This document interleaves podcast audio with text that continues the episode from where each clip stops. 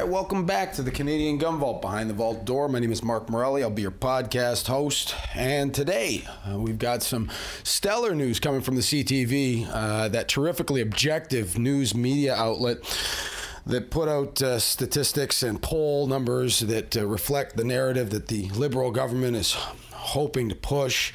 It's becoming abundantly clear uh, that the CTV uh, ignored several other polls conducted over the course of uh, the last month or so uh, by by their own people, uh, indicating that Canadians, uh, by and large, are not in support of further measures and uh, bans uh, affecting the legal firearm community here in Canada. And yet they publish the Nanos poll, which indicates that the majority of Canadians, uh, apparently 48%, constitutes a majority, uh, according to the uh, CP- CTV news news outlet. I think it's comical. Perhaps they have the same people working on their numbers that Justin Trudeau has working on the budgets. Anyway, we've got a CTV News report, uh, some news is broke that two fully automatic M16 style rifles have arrived in Canada across the border uh, via the uh, post and uh, have been dropped off to none other than Bombardier. Uh, wow, what what a shocker.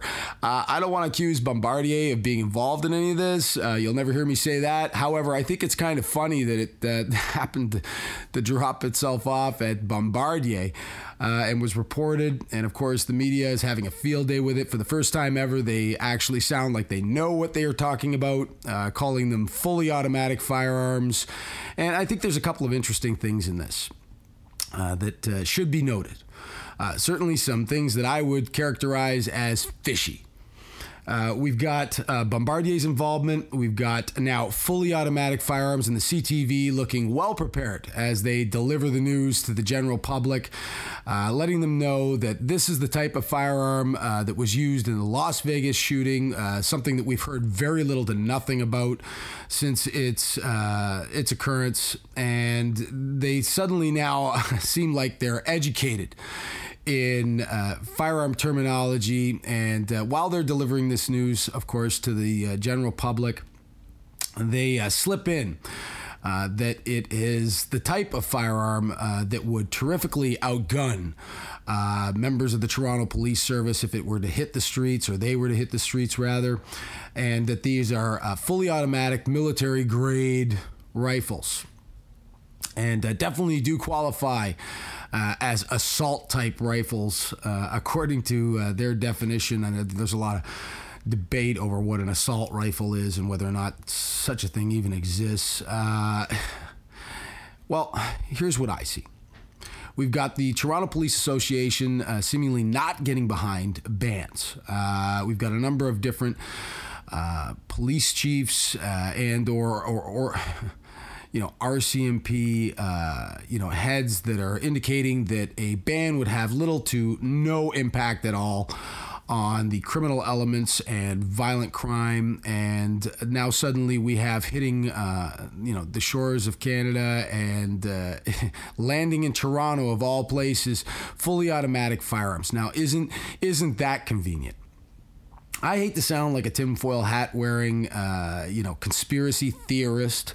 I certainly don't want to be accused of using hyperbole, uh, but we definitely have what appears to be a full on smear campaign leveled against the legal firearm community, and the media is definitely on board with this one. They're, uh, they're going to have a great time. I'm not going to throw the people at CBSA under the bus. I know they work terrifically hard. Uh, a number of things come through there uh, on an ongoing basis. They're you know, having guns that are uh, moving back and forth across the border in, in you know a completely uh, legal fashion, uh, for for them to miss something like this, uh, if that's what's happened here, uh, would not surprise me given the volume of things that are moving back and forth because the Canadian public wants it.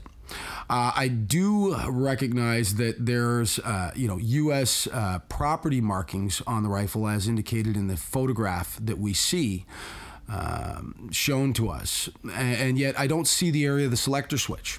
I don't see the serial number that would let me know that that is, in fact, uh, an M16 style rifle. I think that it's uh, interesting again that it's arrived at Bombardier. I think it's kind of interesting that it's landed in Toronto, uh, a place where the police association has uh, firmly uh, made a stance uh, against. Uh, executing any measures uh, that would result in you know bans and the possible confiscation of property uh, from uh, Canada's finest citizens, the legal firearm community. Uh, it would be really difficult for the police association to sit there and tell their membership that we're not behind anything uh, in terms of increased controls uh, leveled against the firearm community uh, when in fact we've got rifles that would outgun our membership uh, I think that it's uh, the type of thing that would, uh, you know, make anybody uh, nervous and, and un- unhappy to engage in that conversation, at least from from their standpoint. I've seen a number of different things that have gone on lately that lead me to believe that uh, we are, in fact, uh, witnessing this full scale assault on our culture and it's about time that we definitely uh, you know, joined a lobby group, folks. I, I keep saying it. Uh, you know, we have the CS, the CSSA, uh, the CCFR, uh, the uh, NFA. There are a number of lobby groups out there. Uh, more than ever, I think they should be coming together now and fighting collectively for our rights. And I think that it's important that you do your part uh, by joining the organization, uh, by donating to the Conservative uh, Party, uh, by offering your help. I've uh, definitely taken Brian's advice. Uh, Podcast Brian has certainly made it a practice, a common practice, to call things out long before they happen. If you listen to our previous podcasts, he's he's always bang on, and he called this one some time ago. I think that it's very important that you volunteer your time for the party that will fight for for the rights of the uh, lawful firearm community here in Canada. Uh, I definitely think that we should throw our weight behind the Conservative Party at this point and definitely uh, make a concerted effort uh, to assist them in any way possible. Uh, to speak to your neighbors, your friends, your colleagues, uh, the people you trust, you know, to reach out to your gun stores, your gun ranges, uh, to the boards of directors, uh, you know, connected to such, and let them know what's happening and ask them to contact uh, their memberships and to make them aware of what is turning out to be, uh, like I described, a full-scale assault uh, on the image of the legal firearm community here in Canada. Uh, I think it's really important now more than ever that we come together as a group and push hard against what appears to be a concerted well funded effort right, to uh, slander us and to make us look bad.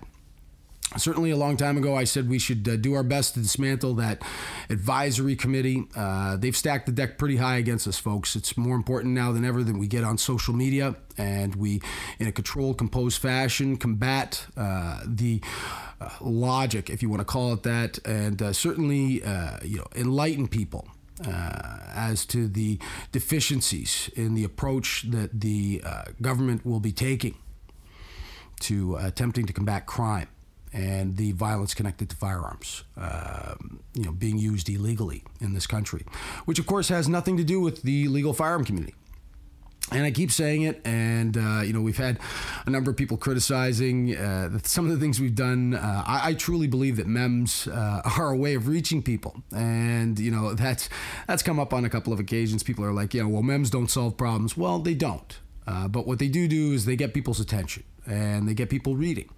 And if we make people aware of what's happening, if we enlighten them, if we reach out to people beyond our firearm community and educate them uh, about what's happening and how uh, what the government is proposing will have no impact at all. Uh, in the fight to combat the criminal use of firearms, uh, I, th- I think it's worthwhile uh, just one of many small things that we do here at the Canadian Gun Vault in order to reach people uh, beyond the firearm community. We're going to continue to do so. Uh, we really appreciate all your support, all the people that have bought the merchandise. Every piece of merchandise that goes out the door is an opportunity to uh, engage in discussion, intelligent discussion with members of the public, because uh, inevitably people ask, what is that? And you feel free to tell them and to uh, demonstrate to them that we are, in fact, uh, the finest people in the nation. I keep telling you that, folks. Don't be embarrassed. Don't be ashamed. Don't let them do that to you.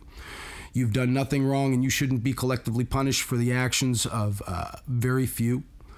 Uh, and certainly uh, not the actions of the criminal elements that have uh, no regard right, for public safety or the law. Anyway, that's about all the time I have for uh, today's podcast. I got a lot to do, and I'm going to be heading out the door shortly. Uh, don't forget to like and subscribe to us on YouTube. And as always, Canada, don't forget to shoot straight, stay safe.